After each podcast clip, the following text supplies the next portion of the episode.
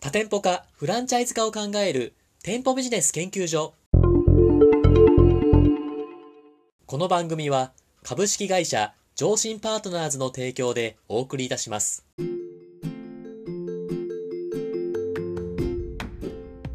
こんにちは。パーソナリティの田村陽太です。配信第115回目となりました。本番組のメインパーソナリティをご紹介します。店舗ビジネス専門コンサルタントの高木優さんです。よろしくお願いします。よろしくお願いします。高木さん。はい今日も頑張っていきましょう。はい、お願いします。はい。本日のテーマはこちらとなっております。FC 加盟が長く続くと、ロイヤリティを払い続けることが嫌になる気がするのですが、対処方法はありますかということなんですけども、これは本部の方のお悩みということです。よろしいですかね。まあそうでしょうね。はい。これはやっぱり、フランチャイズの事業を続けるってなった場合に必ず直面しなきゃいけない問題ですもんね。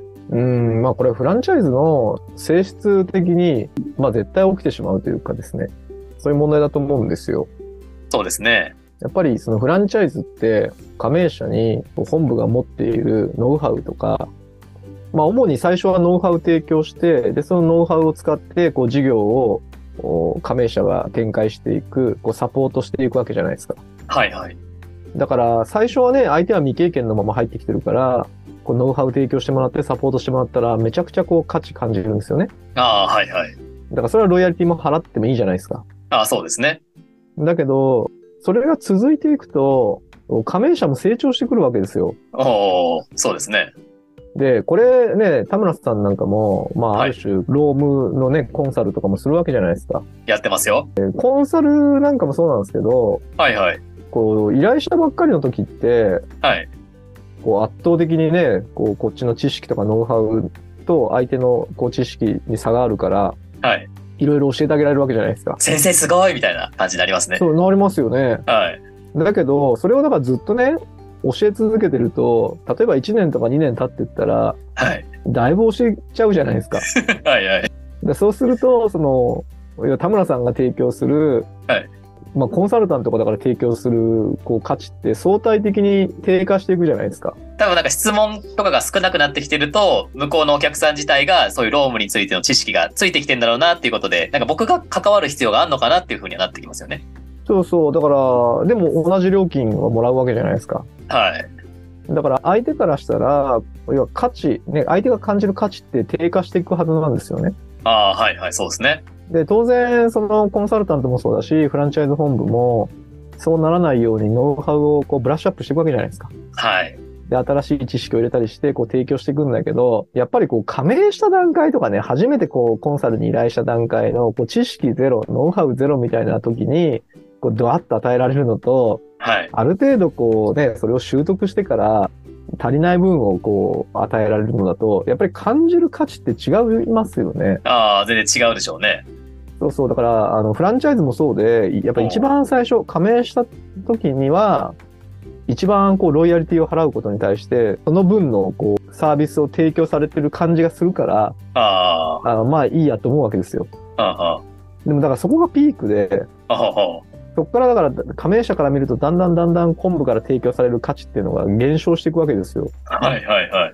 でも、ロイヤリティってずっと同じ金額発生するじゃないですか。ああ、そうですね。だからまあ、どう考えても負担感出てくるんですよね。ああ、確かバカバカしくなってくるなっていうのはありますよね。そう。だから、要は、本部が何かノウハウを提供します、みたいなね。はいも。しくは、困ったことをサポートします、みたいな。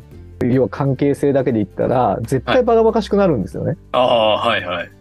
だから、やっぱりそことは、こう違う面で価値を感じてもらう必要が僕はあると思ってて、だかおお、はいはい。いらそれをどうしていくかだと思うんですよね。や、そうですよね。まあ、加盟者の方っていうのも、だんだんと知識がついてきて、なんなら FC 本部に属さなくても自分でできちゃうじゃんみたいな、なんかそこから脱退するみたいな選択肢も出てくるのかなっていうところも出てきますもんね。そうそう、だからよくそういう、まあ、問題も起きたりするじゃないですか。ああ、そうですよね。でもね、それって必然的だと思っていて、おお、だからまあコンサルなんかはそうですよね。こう、はい。教えてあげて、一通り教わったらもう自分でできるから、じゃあ、あの契約終わりにしてやりますねって超健全なことじゃないですか まあそうですね。それってだからフランチャイズも全く一緒で、ああ、教わるものがなくなったら、まあ、自分でやるよってなっても、それは普通じゃないですか。ああ、そうですね。で、だから本部はそうならないようにノウハウのブラッシュアップし続けるんだけど、はあ、はやっぱりそれだけでだから同じロイヤリティ払ってもらい続けるって難しいですよね。あ、いや、難しいですよね。そう。だから、その関係性でいる限り、もう絶対ロイヤリティ払い続けることって契約が長くなればなるほど嫌になると思うんですよ。ああ、はあ、はだからまあ、これを踏まえて、じゃあそのロイヤリティをね、こう加盟者が気持ちよく払ってもらうために、本部として何をしていかなきゃいけないかってまあ考えていく必要がありますよね。あ、はあ。その高木さんが今おっしゃって、加盟者の方が本部に対して気持ちよく、このロイヤリティは意味あるもんだなって払ってもらうためには何が重要なんでしょうかこれはね、まあはい難しい問題なんですよ。おおはいはい。だからまあ基本的にはまずノウハウをブラッシュアップしていくっていう発想がまあ絶対必要なんですけど、それはだとい。まあ限界があるわけじゃないですか。そうですねだか。ら僕はね、今の時代、こう考えた方がいいっていうのは、特にそのフランチャイズみたいな時っていうのは、あのフランチャイズのこうすごい特徴って、はい。こういろんな経営者が一つの組織に集まってくるじゃないですか。はいはい。例えばね、10店舗加盟店があったら、10人の社長がそこに組織に所属してるんですよね。ああ、そうですね。で、そういう組織って基本的にないじゃないですか。普通は会社の社員ですもんね。皆さん会うとしたら。そうそう皆さん別の会社の人が集まってますよね。で、そこがだから僕はすごくフランチャイズシステムの特徴であって、かつこう強みだと思うわけですよ。おおはいはい。うちが関わってる会社のね、社長とかもそうなんですけど、はい経営者って、こう経営者同士のつながりを欲してませんああ、確かに。まあ、経営者は孤独って言いますからね、なかなか情報自体も限られてくるというか、なかなか入ってこないですもんね。そう。で、フランチャイズって、だからそこがね、すごいいいなと思うのが、加盟してるってことは同じ事業やってるわけじゃないですか。ああ、そうですね。だから絶対その同じ方向性向いてるはずし、しかも同じ悩みを抱えてるはずなんですよ。おおで、そういう社長がね、そこにたくさん集まってるわけじゃないですか。ああ、そうですね。でそこってね、僕はすごい価値があるんじゃないかなと思うんですよ。ああ、加盟者同士の情報交換できる機会とか、そういうことですよね。そうそう、だから、そういうコミュニティですよね。はいはい。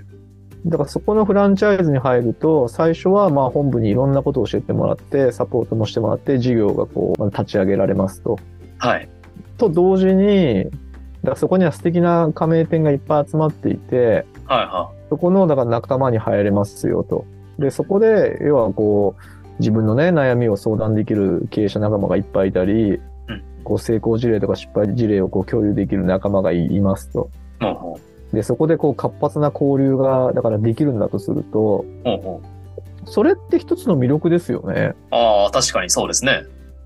てかね、その、そんな経営者コミュニティね、ないんですよ。え、なんかやっぱその FC 本部って、その高木さんが今おっしゃってた感じで、加盟者同士のつながり作っていった方が、僕的にはメリットかなと思ったんですけど、あはんまりそういう FC 本部って少ないんですかい。やっぱり、経営者同士の横のつながりを創出するっていう考え方は、はい。やっぱり少ないんですよ。あ、そうなんですね。で、でもね、それって理由があると思っていて、おお。例えば何でしょう僕がフランチャイズ本部で働いてた時っはていもう10年以上前なわけですよ。はいはい。で、その時の技術って、はい。まだ SNS とかもで出てきたばっかりの時そだかう。ら、ミクシーとでか。あ、そうそう そう。まあ、Facebook がちょろちょろって出てきたぐらいで、ああ。でもまだこう、使ってる人限られてるみたいなね。ああ、はいはい。で、じゃあ経営者同士で交流するってなったらどうするって言ったら、あの、オーナー会とかやって、おお。だから全員集めて、ああ。飲みに行くとかね。おお。